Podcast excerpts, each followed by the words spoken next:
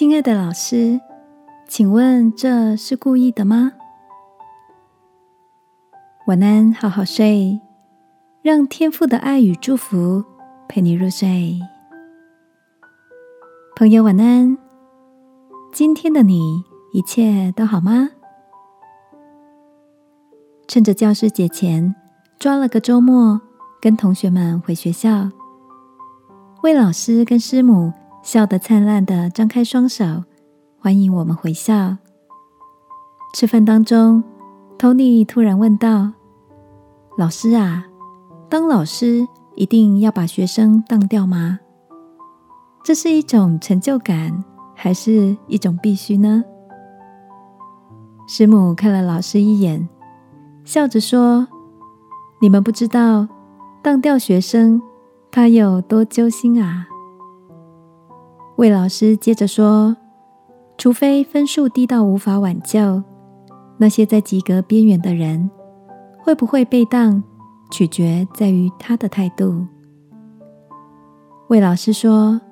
上课愿意听讲，虽然考不好，但愿意订正、准时交作业，都是一种好的态度。学期总成绩出来，如果你发现尾数是零，这可能是老师想让你成绩好看一点。相反的，尾数是九，甚至是五十九，就是一种对你态度的警惕。当了你，老师也心疼。但是今天不当你，明天才是害了你。透过重修的仪式，希望能再次培养学生正确的学习态度。听了老师的一番话，我仿佛看见天父慈爱的另一面。那些在我们人生中常常遇到的纠结。像是与人关系上的僵硬、情绪爆发的点，是不是正好也来重修我们忍耐、诚实、温柔等等的人生态度学分，打磨我们成为更卓越的生命呢？